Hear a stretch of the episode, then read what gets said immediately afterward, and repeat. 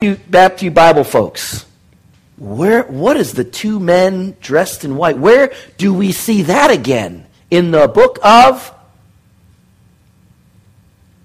Revelation. There are two witnesses, two prophets that come back in the book of Revelation just before this age ends. And so this passage, we've gone back to Genesis, we've gone back to Exodus, and now Luke is connecting it all the way to what would become the book of Revelation. But these authors never compared notes. They didn't know what each other was writing. They, they had a clue, obviously, but they, there wasn't some great collaboration to try to brainwash the world. These aren't just coincidences. They are describing prophetically the same thing. We see these two men dressed in white, who we will see again, the final two prophets found in the book of Revelation, and they say, Men of Galilee, why do you stand here looking into the sky? This same Jesus, who has been taken from you into heaven, please note, that is where Jesus is right now, will come back in the same way you have seen him go into heaven. This same Jesus who left will one day return, and he will return the same way he left. Same Jesus, same way. If plain English can have any meaning at all, this is an astonishing statement. This same Jesus will come back personally, literally, visibly, and bodily. Sounds absurd, doesn't it? We might add that this coming will also be unexpected. Do you know what Jesus was about to do when he, was, when he began to fly and was ascended up into heaven? He was reaching out, trying to bless his disciples, his 12 disciples, just like Jacob blessed his 12 sons. He's about to bless, and as he's blessing them, he was taken up from them. They didn't expect that. They didn't see that coming. When, when, when, when, when the angel says, the same Jesus in the same way, not only will he return on the cloud, but it will be unexpected. Catch it, folks. We will not see this coming. It will be completely unanticipated by the entire world, just as unexpected as he was taken up from the apostles as they were walking with him. This same Jesus who was born in Bethlehem will come again. Same Jesus who grew up in Nazareth will come again.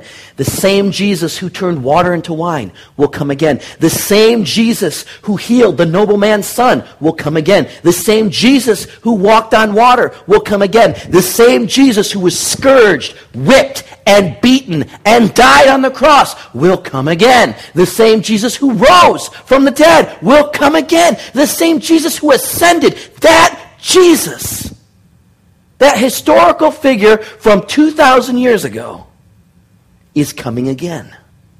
Same Jesus, same way. Now let's talk about the way because there is a difference. The first time Jesus came, catch it, he was relatively unnoticed by the world. Where was he born? He was born in a barn. Born in a barn. Dad cut the umbilical cord. Under the radar of everything in some backwoods province called Judea.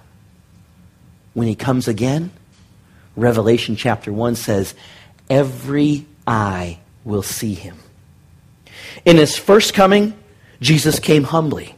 In his second, he comes back as a king.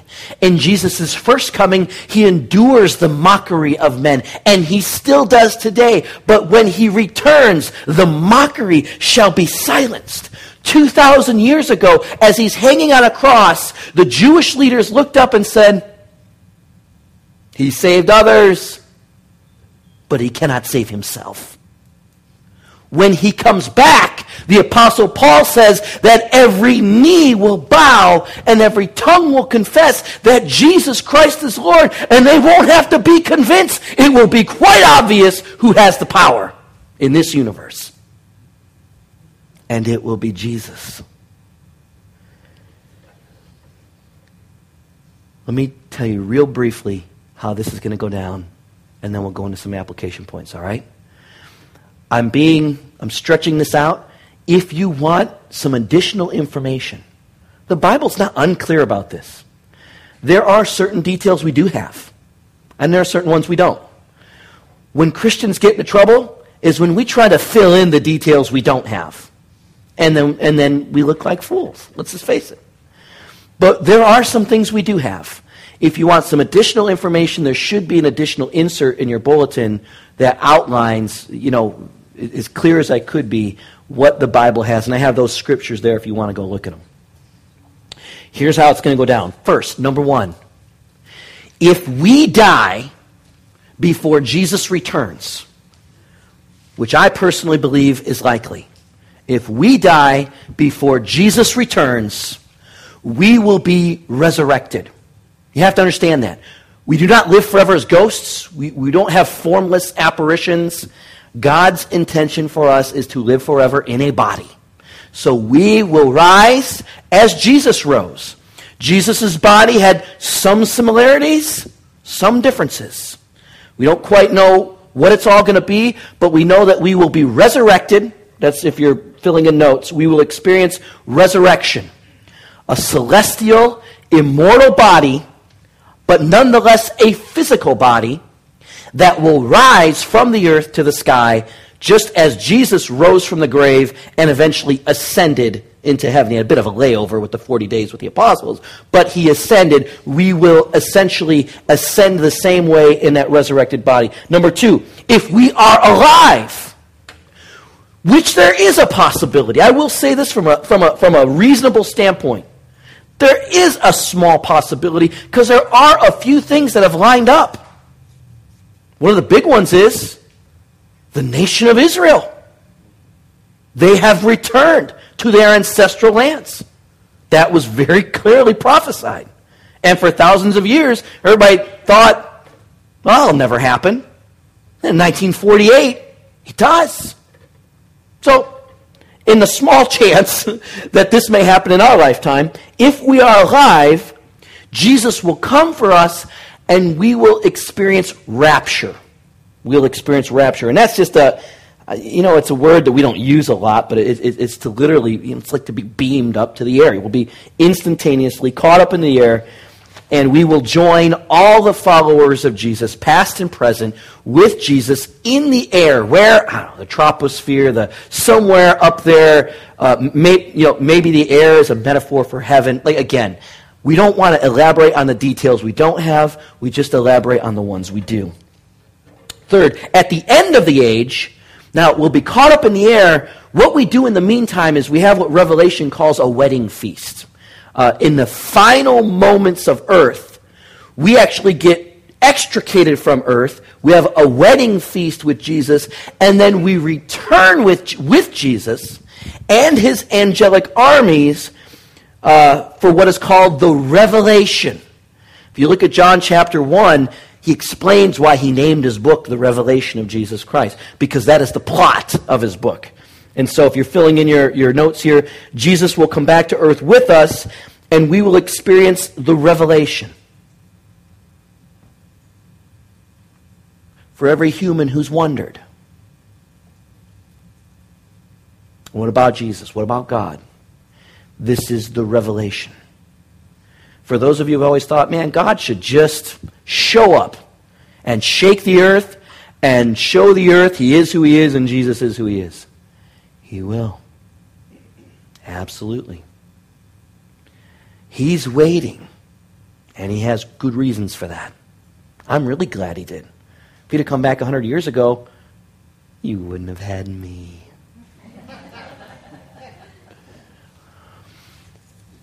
But there will come a day when Jesus is revealed. It's, that's what the revelation is. That he is the sole ruler, ruler and sustainer.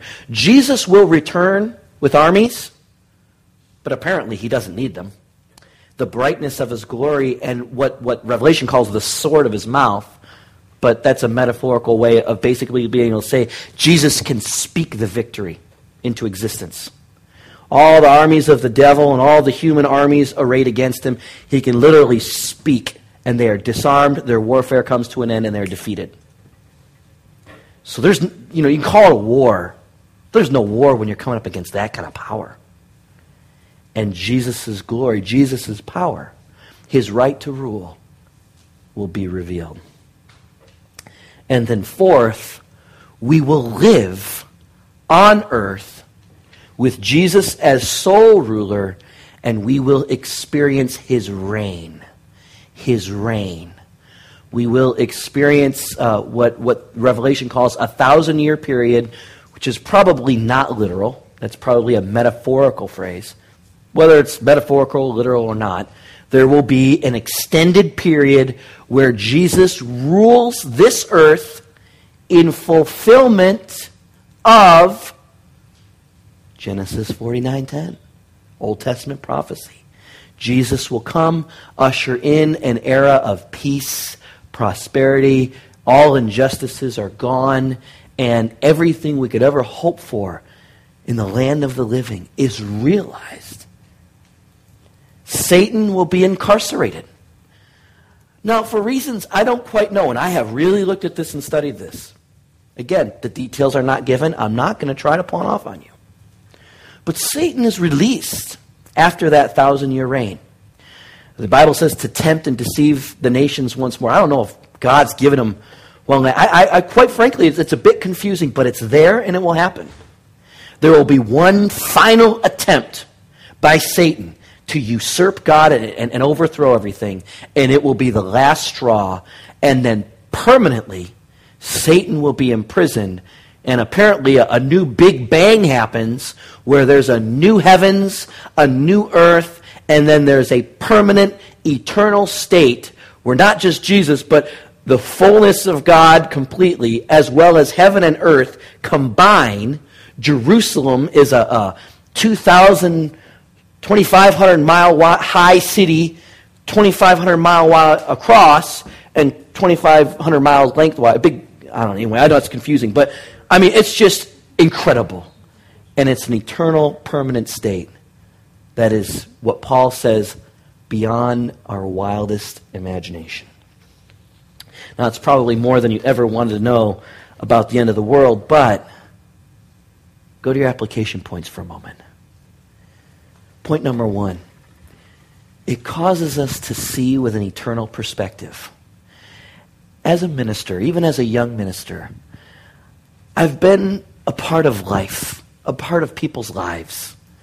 I've seen people walk out on their marriages. I've seen people destroy their kids. I've seen people get all proud and defensive over their work and their jobs. And you know what else I've seen? I've seen angry people, people who are mad at the world. And I just think, oh my goodness, you guys, this is temporary. This ain't it. This ain't worth, it ain't worth throwing away everything for this. Come on. We've got a future that's worth living for. We can set a few things aside. We keep thinking the next week. When God has given us a viewpoint that goes throughout all eternity. I'm not saying we neglect the next week. We don't, we don't sacrifice where we're going at the expense of where we're at. Does that make sense? I, I mean, in my last in in a church I was at previously, um, there was a, a, a couple was in their 80s, and they were going to get a divorce. And I remember just thinking, why? I mean, after all these years, why? You know, what, what, what, I mean, can't, we, can't this be fixed somehow? There's another woman, I just thought of her we, I, went, I, I was helping out our senior pastor, and he said, Come here, I want, let's go into prayer room and we'll pray for her. And she was praying because she had been cheated on some business deal, and she was going to go to court and all that. And I'm thinking like small claims court, you know. And, and so we're praying and praying and praying. And, uh, and, and she says, You know what, Pastor? I'm depressed. And so we start praying for her depression. And then we get out of the meeting, and and the pastor's just like, we need to keep praying for her. And I said, yeah, we should. And he looks at me and goes, you know, you know she's a multimillionaire? I said, what? I said, you know, the one thing that could lift me out of depression would be a million dollars. I'm not going to lie. I think that'd do it for me. In fact, not even a million. I'll take a half. I'll take a quarter. I mean, that just blew me away. How do you have so much money and be depressed? You know what? Seeing with an eternal perspective. Life isn't summed up in just in money and things and materials. Because eternity is in here. This is where we live from. Number two, live as a foreigner. I was born in Detroit, and we moved to Cincinnati. Then I moved back to Detroit. Then we moved to the Middle East. Then I moved to Seattle. Then I moved to Thailand. Then I moved back to Seattle. Then I moved to Tacoma. And now I live in Bakersfield. Yeah, That's right. Bako. And I'll be honest with you. There's a part of me that wonders where is home for me? I've lived, lived in so many places. Never lived in a place more than a few, few years, really. I visited Detroit this summer, and, and, and, and in visits past, you know, I'll go and I'll look where I grew up, and the neighborhood is in decline. The, the little pizza place and the candy shop is closed and gone. It's a parking garage now. All the, the, parks where we always used to play, there's no kids there anymore. It's all changed. Home was just gone. And I think, where did home go? I look at my family as they've aged. I think, where did home go? Where did home go? I believe that when we enter heaven and we enter eternity, we'll say, This is the land I've been looking for all my life. Though I never knew it until now. The reason why I loved the old earth so much is because sometimes it looked a little like this. This earth has pinpricks of the wonderful place that we're going, the wonderful place that Jesus is coming for us to be with him. I think deep down, deep down, even if you've lived in Bakersfield all your life and you've got deep roots here, there's something in you that says, This is not my home. I'm going home.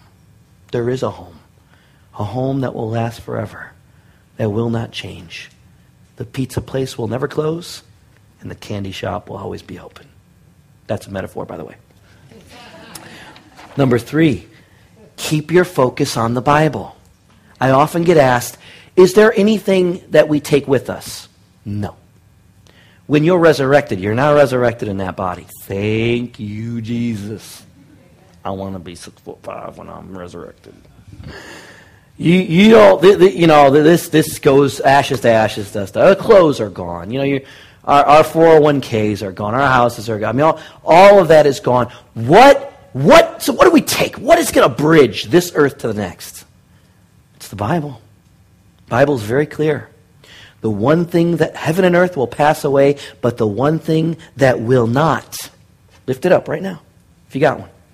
That's never going away.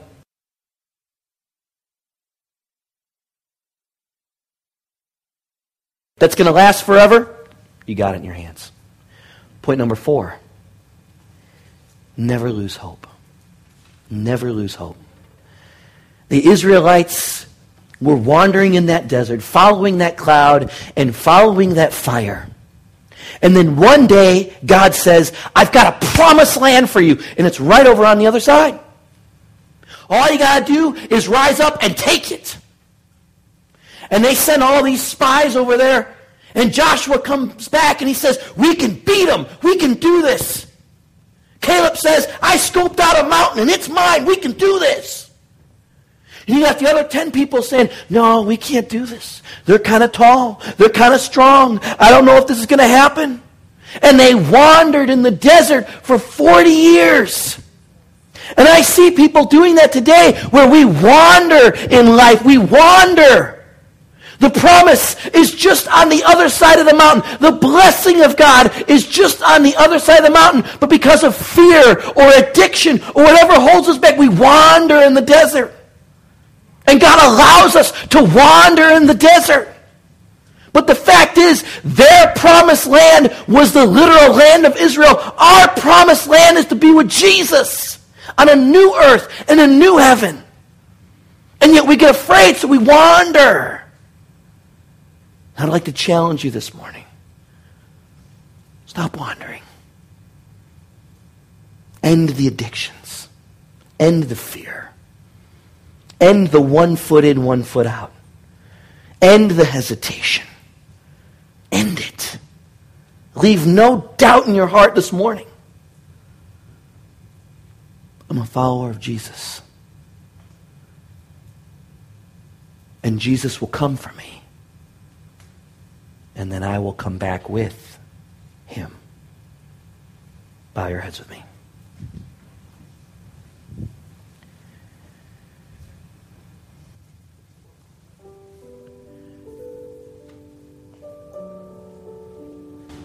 In your heart, if it's time to just take that step, you know, I mean, I, I understand it. You got to think about for a while. I, you need to think about it. This is an important thing.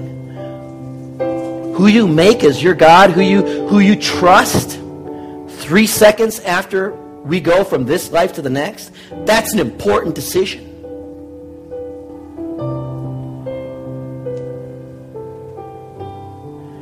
And Jesus says, I will come for you.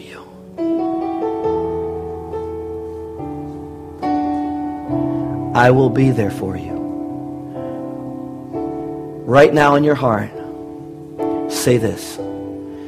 Say, Lord Jesus, I repent of my sins. I invite you into my heart. I make you my Lord. I make you my Savior. And I say, Jesus, come for me. Let me be one of those followers that returns to earth with you. When earth becomes the earth we all know it can be.